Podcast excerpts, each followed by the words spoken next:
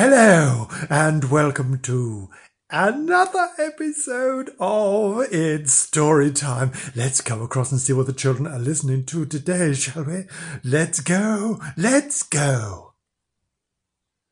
Right, right, settle down, children, settle down. Today's story is called da da da da da da. Missus Flange Gets Cross. Mister Flange sat in his chair, reading the newspaper. Missus Flange sat by the fire, knitting. Clickety-clickety-click went her needles. Mister Flange sniffed. Missus Flange didn't say anything, but she just looked at him in that way. He sniffed again. "Don't," said Missus Flange. "Where's your hanky, Flange?" "Don't know," said Flange, and sniffed again. But, but, but I gave you a clean one just this morning," said Missus Flange. "It must be in your pocket." "Well, it's not," said Flange. "I've looked. I must have lost it when I went out for a walk. I remember taking it out once, but I don't remember putting it back into my pocket again. Oh, oh, now I shall have to give you another hanky," groaned Missus Flange. "Anyone would think I was made of hankies." "Oh, no, they wouldn't, love," said Flange, looking at his plump little wife. "Flange, I shall have to do something about your hankies," said Missus Flange, knitting very quickly, as she always did when she was cross. "Clickety, clickety, clickety, clickety, clickety. You've lost five this week. Five!" "Oh, no, dear," said Flange. "Oh, yes, Mister Flange," said Missus Flange, and she rattled her needles loudly. "Five! It's got to stop.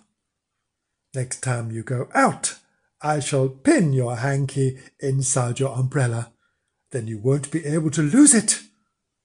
But but it will be awfully difficult to blow my nose if my hanky is pinned inside my umbrella," said Flange. "No, it won't. You can put your umbrella up, and the hanky will unfold and fall down to your nose," said Missus Flange. "You won't be able to leave it behind, because it will be pinned to your umbrella. When you've used it, you can just fold up your umbrella and put it down again."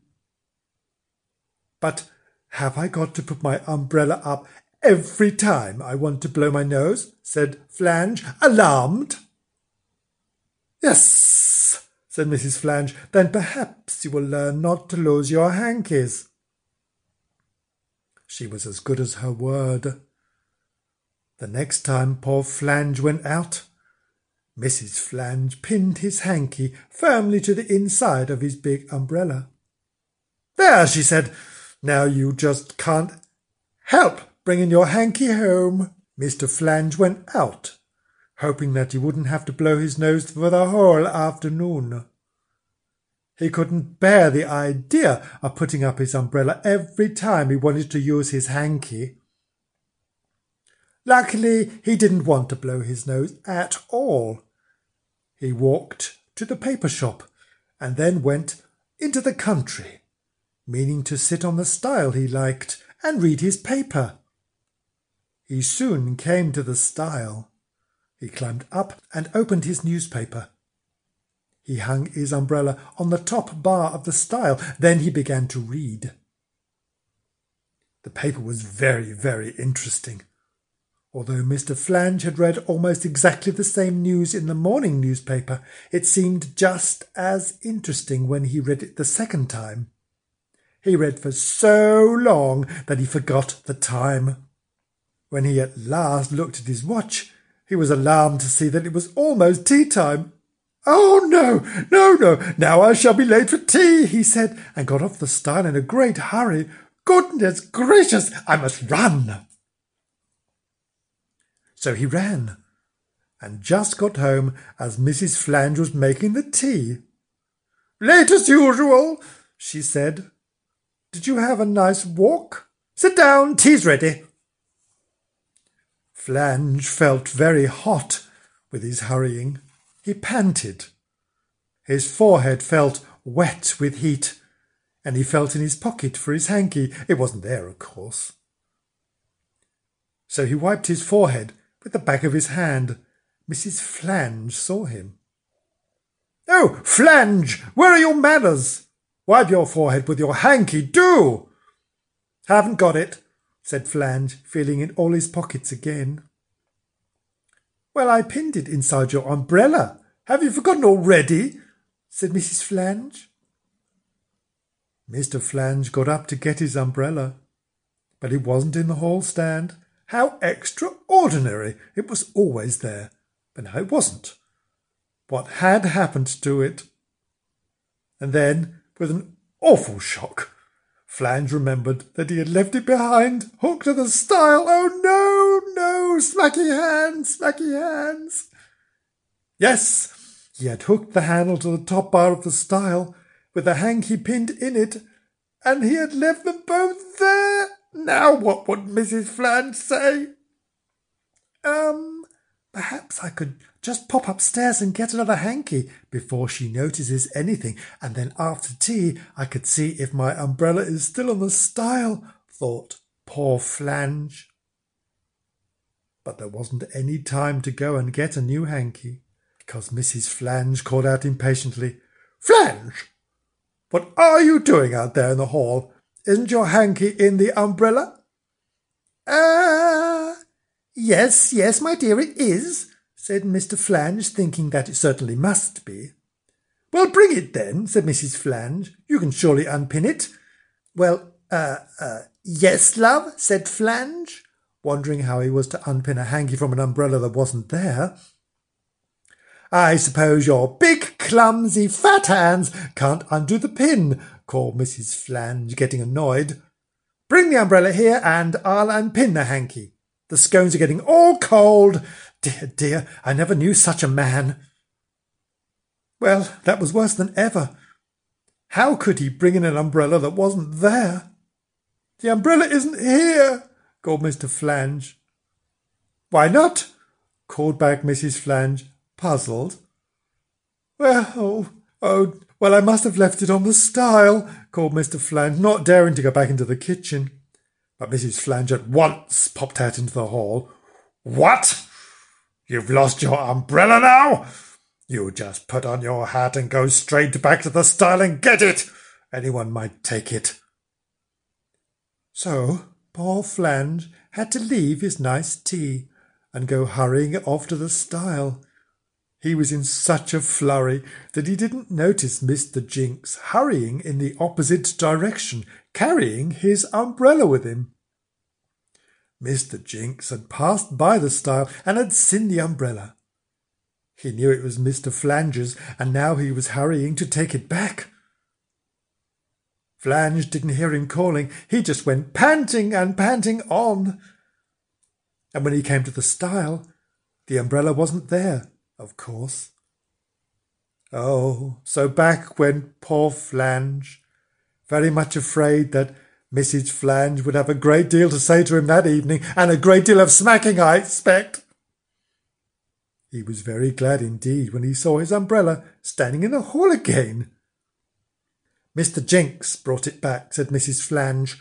"I gave him your scones to eat in return for his kindness, but you can have bread and jam."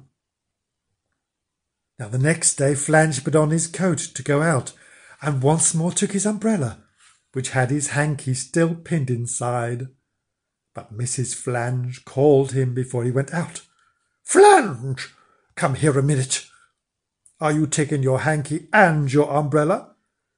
"Yes, love," said Flange. "Well, just to make sure you don't lose your umbrella again, I'm going to tie it to your coat sleeve with thread," said Missus Flange. "Then, even if you do put it down and forget it, it will hang on to your sleeve, so you can't leave it behind. There now, that's tightly tied on. Your hanky is pinned to your umbrella, and your umbrella is tied to your coat sleeve. You can't possibly lose either of them now."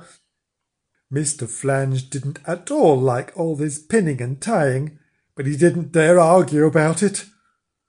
Missus Flange was so much better at arguing than he was, so much better at smacking as well. So he set off, looking rather gloomy. He thought he would go and look in at his old friend Mister Peto. Mister Peto had five children, and it was always a jolly house to go to. So he arrived at Mister Peto's to find him playing an exciting game of rounders with the five boys and girls. Now Mister Flange loved rounders. He loved hitting the ball, and he liked trying to get someone out. So he joined in the game too. Soon he was feeling very, very hot, for he had on his coat. "Take off your coat, man, for goodness sake," said Mister Peto, who had nothing on but shorts and a vest. Oh, goodness me, I thought he said they had nothing on there for a second. So Mister Flange took off his coat and set it and the umbrella over the bough of a tree. Then he joined in the game. The sun came out, and everyone got very, very hot. "Lemonade, lemonade," cried Mister Peto when the game was finished. "And ice creams. Come on down to the village shop, all of you, and we'll drink lemonade and have ice creams." Mister Flange liked lemonade and ice creams too, so he went along. And he paid for a pink ice cream for everyone. The children thought he was very kind, if a little strange. Mister Flange suddenly heard the village clock strike one. He jumped up. "Oh, my gracious," he said. "I'll be home at half past twelve. Oh! I must fly. Goodbye." So off he went, thinking that it was very funny the way that time went when you were playing games. He came in at the door of his house, feeling late and flustered. "Oh, late again," said Missus Flange. "How hot you are. I hope you won't get a chill." "Oh," said Flange, feeling for his hanky. It wasn't there, of course.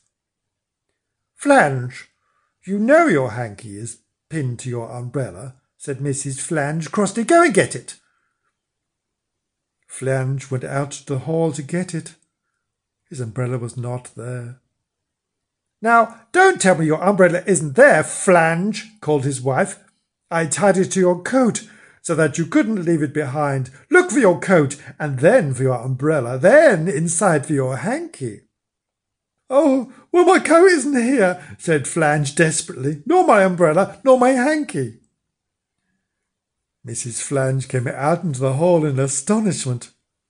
"Well, where is your coat then?" she said. Flange suddenly remembered. "Well, oh dear me, yes, I must have left it hanging over the branch of that tree in Mister Peto's garden," he said. "I was hot, and I took it off. So the umbrella is there too, and the hanky, of course." Missus Flange just stared at him. "Are you doing all this on purpose, Flange?" she asked sternly. "I suppose if I pin your coat to your vest, you will come in without that too. You are a very annoying man. I shall not speak to you for the rest of the day. I may smack you a little, but I won't speak to you." This was the kind of punishment that Flange really enjoyed, because he thought that Missus Flange spoke far too much anyway. But he pretended to look very sad. After his dinner, Mister Peto brought back his coat, umbrella and hanky, and Mister Flange thanked him very much. "If you want to come to tea, you better come today," he said to Mister Peto, "because Missus Flange isn't in a speaking mood, and we could have a nice quiet time." But oh dear, Missus Flange overheard what he said, and that was the end of a nice quiet time. Oh, poor Flange, he does get himself into trouble, doesn't he? Thank you, that was the end of today's story. I hope you enjoyed it. I did! Well, hopefully we'll see you again very, very soon with another, another lovely story involving Bernard or the Flanges. I'll see you very soon. Goodbye!